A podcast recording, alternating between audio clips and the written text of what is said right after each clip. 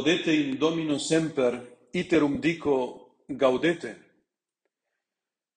Estas palabras son las palabras de la antífona de entrada de este tercer domingo de Adviento. Así comenzaba antiguamente esta celebración, que dio nombre a este tercer domingo. Gaudete es la primera palabra. Esta frase está sacada de la epístola a los filipenses del apóstol San Pablo, que hemos escuchado hoy también en la segunda lectura. Estad siempre alegres en el Señor. Gaudete in Domino semper. Os lo repito, estad alegres. Iterum gaudete. El apóstol hoy nos obliga, por así decirlo, con este imperativo, a estar alegres. Este, esta alegría es el hilo conductor de la liturgia de este domingo. Desde la primera lectura, donde escuchamos al profeta Sofonías diciendo, regocíjate, hija de Sión, grita de júbilo Israel, alégrate y gózate de todo corazón, Jerusalén. Esta palabra es maravillosa, increíble más si tenemos en cuenta en qué momento ha sido pronunciada, en los días de amargura de la cautividad en Babilonia, el Espíritu puso en boca del profeta Sofonías este mensaje de esperanza para su pueblo. Y continúa diciendo, el Señor tu Dios en medio de ti. Imaginaos qué maravilla esta, esta palabra, que aún más maravillosa es si vamos a escucharla en su lenguaje original, porque en hebreo dice esta frase, el Señor tu Dios está en tu seno. Aparece ahí la palabra keref, que significa entraña, el interior, lo más íntimo de la, de la mujer. Está claro que esta palabra se ha cumplido en la Virgen María. Ella es la hija de Sión. Ella puede decir, el Señor, mi Dios, está en mi seno. Y decía, continuaba diciendo el profeta, Él se goza y se complace en ti, te ama y se alegra con júbilo como en día de fiesta.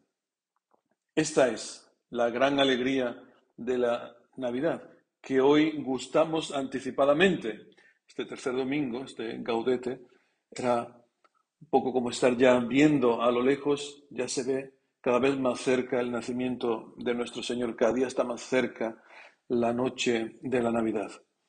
Esta es la gran alegría que celebramos, una alegría que no es superficial, no es una alegría efímera, es una alegría que llega a las entrañas, a lo más profundo del hombre. Hoy mucha gente en la iglesia piensa que los jóvenes o los no tan jóvenes abandonan la iglesia porque no se divierten, piensan que la celebración, eh, los sacramentos son como una especie de evento un espectáculo que tiene que divertir.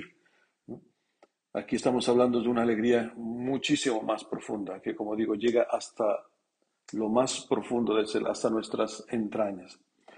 Y los profetas, San Juan Bautista, el último de ellos, San Pablo, todos los apóstoles, los padres de la iglesia, la iglesia en general, anuncia de generación en generación esta alegría, que el Señor está cerca. Estad alegres, os lo repito, estad alegres. ¿Por qué? Porque el Señor está cerca. Esta es la única, el único motivo de alegría. Lo anunciaba el canto del aleluya antes del Evangelio. El Espíritu del Señor está sobre mí, está sobre San Juan, pero está también en la iglesia me ha enviado para anunciar el Evangelio a los pobres. El Evangelio, la buena noticia. ¿Y cuál es esta buena noticia que nos trae hoy la Iglesia? Que el Señor está en medio de nosotros, que el Señor está en lo más íntimo de nosotros, como la Virgen María. Pero también escuchamos en el cántico, después de la primera lectura de Isaías, sacaréis aguas con gozo de las fuentes de la salvación. ¿Cuáles son estas fuentes de la salvación? Pues yo humildemente pienso que es el perdón. Esta es la fuente de la que podemos sacar con gozo agua. Esta es la fuente de la salvación.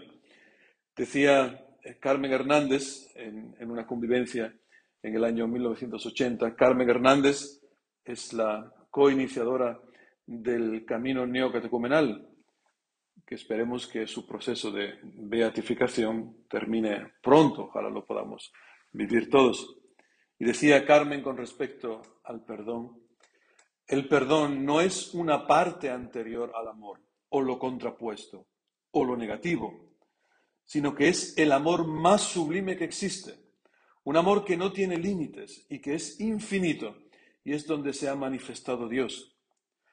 Todo el amor humano, que es grande, porque Dios ha creado en el hombre la capacidad de amar, tiene siempre un límite, que es la posibilidad de la infidelidad o la traición.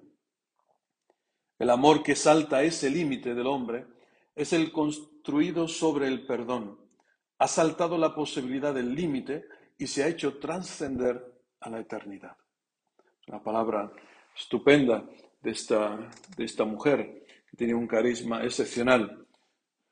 Decía también sobre el perdón el Papa Benedicto XVI que solo el pecado es lo que nos aleja de Jesucristo.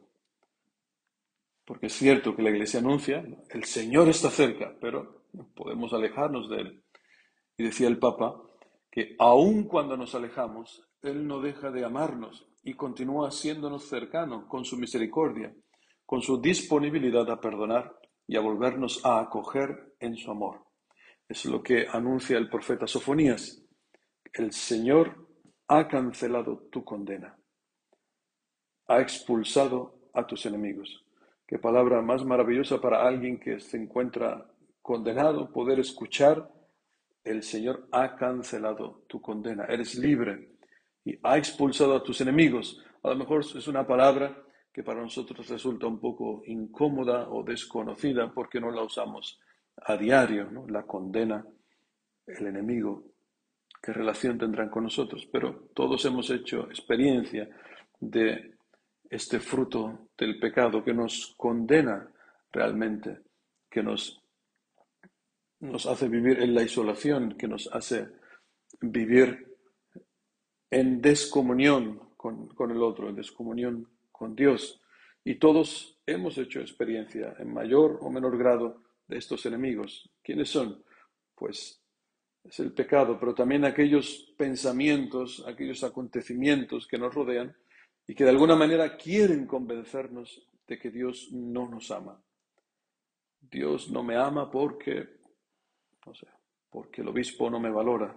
Dios no me ama porque mi matrimonio actualmente no funciona como yo lo imaginaba. Dios no me ama porque mis hijos eh, no me respetan. Dios no me ama porque no encuentro trabajo, etc. Y podríamos estar horas dando ejemplos de estos acontecimientos, de estos pensamientos que nos vienen y que quieren, quieren convencernos. Dios no te ama. San Pablo nos dice, al contrario, no os inquietéis por cosa alguna, tampoco por nuestros pensamientos, que son solamente humo ¿eh? no existen, ¿eh? están solamente ahí en nuestra cabeza, pero tienen un poder impresionante. Pero San Pablo dice, no os inquietéis por cosa alguna. Entonces, a este punto podríamos preguntarnos, igual que eh, los personajes del Evangelio de hoy, del Evangelio de San Lucas, pues, ¿qué debemos hacer? ¿Qué tenemos que hacer? Pues yo pienso, ¿qué podemos hacer? Escuchar la palabra, acogerla y ponerla en práctica. Escuchar la palabra, escuchar la palabra que nos llama a conversión. San Juan dirá en otro capítulo del Evangelio, he ahí el Cordero de Dios que quita el pecado del mundo. O sea, acojamos esta palabra, no la rechacemos. Dios quiere estar en medio de nosotros, Dios quiere estar cerca de nosotros, quiere estar en nuestro seno, en nuestro interior. Solamente tiene un impedimento, que lo rechacemos. Él quiere, pero respeta nuestra libertad profundamente, nos ama con un respeto impresionante. Por eso aceptemos que somos pecadores, que necesitamos este, este perdón.